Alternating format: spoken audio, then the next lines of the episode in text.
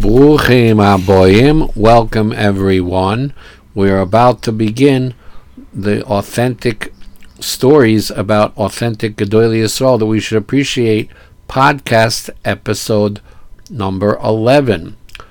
And as we are talking today, it is Erev Shabbos before Shabbos Ki Sisa, and it is a few days after Purim. And I wanted to share with the listeners a beautiful story that I saw during Purim.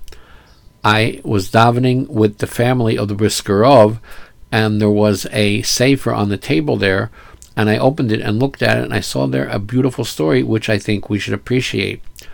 And the Brisker Rov said that if a person wants to merit very, very authentic Jewish children, he should wash his face, the, the parent,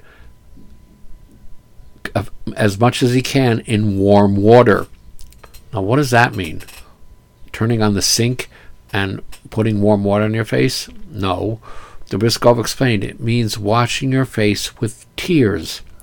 If a person cries to Hashem that his children should be authentic Jews, Erlich Yidden, means Hashem, HaKadosh Baruch Hu, will answer those prayers we know that the gates of tears are never closed. And the Brisker Rov said that somebody once asked him, How is it that all his children are such kosher and authentic Jews?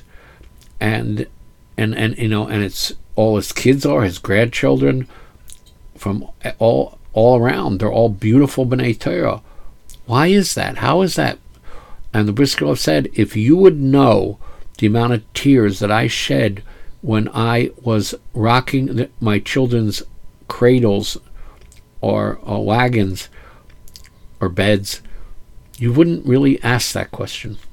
So the Brisker Rov was saying that he practiced what he preached, he walked his talk, as to say, and he himself gave much, much effort and fervor and cried a lot that his children should be authentic Erlich Yidden.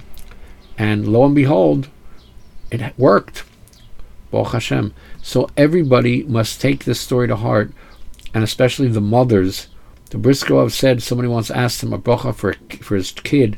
The Brisker Rov said, however much the father learns with the kid, that will determine how much Talmud Chacham is.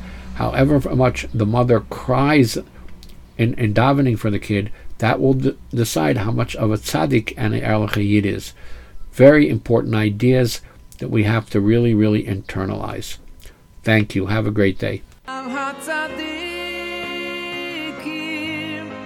The righteous and devout, with love in their hearts, they lift us up when we stumble and fall.